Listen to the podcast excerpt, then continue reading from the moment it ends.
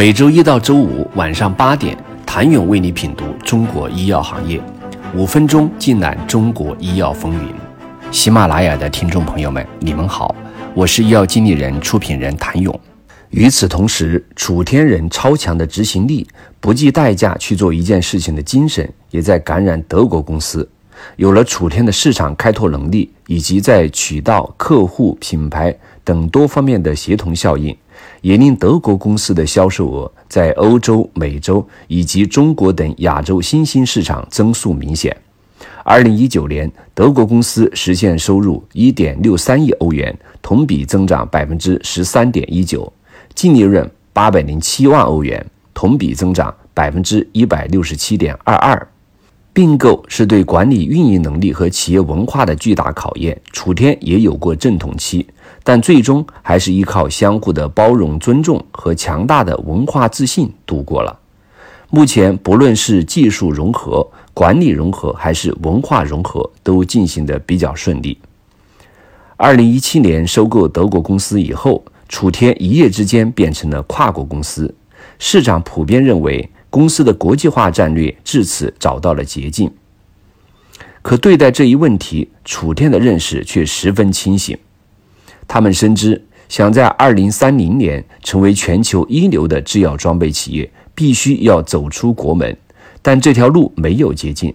如果没有国际化的市场和渠道，缺乏国际化的人才与管理，嫁接不了国际化的资本和文化，那么走出去就等于找死。其实，早在2002年，楚天就有了第一个出海的产品。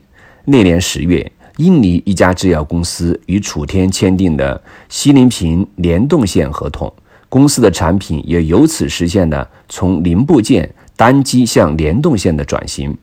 2011年，日本大众制药在楚天完成 SRD 系列非 PVC 膜软带大输液联动线 FAT 验证。楚天的产品又得以进入国际高端市场，但楚天一直在反思，为什么国产设备的口碑在海外始终打不响？归根结底，是因为没有像华为那样真正做出让世界叹服的产品来。所以，楚天坚定了其国际化之路一定要往高端走，拿出最好的产品证明自己。新冠疫情也给了楚天一个出海的绝佳契机。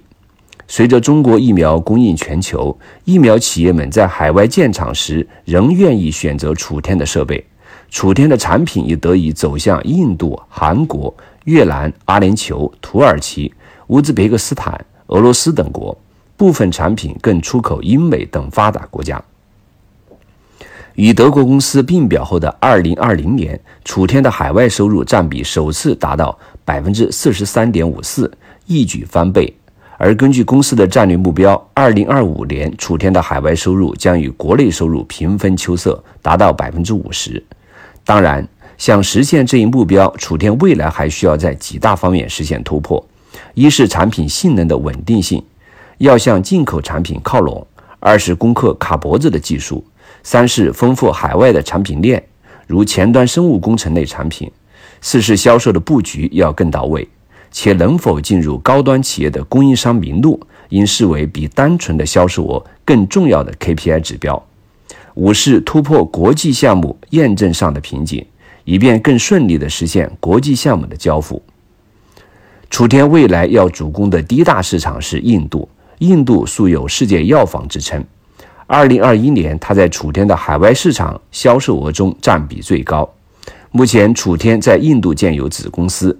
公司有志于将其变成一个样本点，一旦印度的经验成功，就可连带辐射巴基斯坦、孟加拉等周边区域。目前，除了印度，楚天在欧美等高端市场也有意设置这样的样本点。不过，对于这两个市场，楚天更希望利用单抗等生物药设备作为敲门砖。在中低端市场，客户最在意的因素是价格，也许可以让楚天赚到钱。但却无法让楚天的产品走向国际一流。目前为止，海外客户更多的还是认联动线等楚天的基本盘产品。相信随着公司对生物工程产品的研发投入，后者很可能会成为楚天在海外的新的业绩爆发点。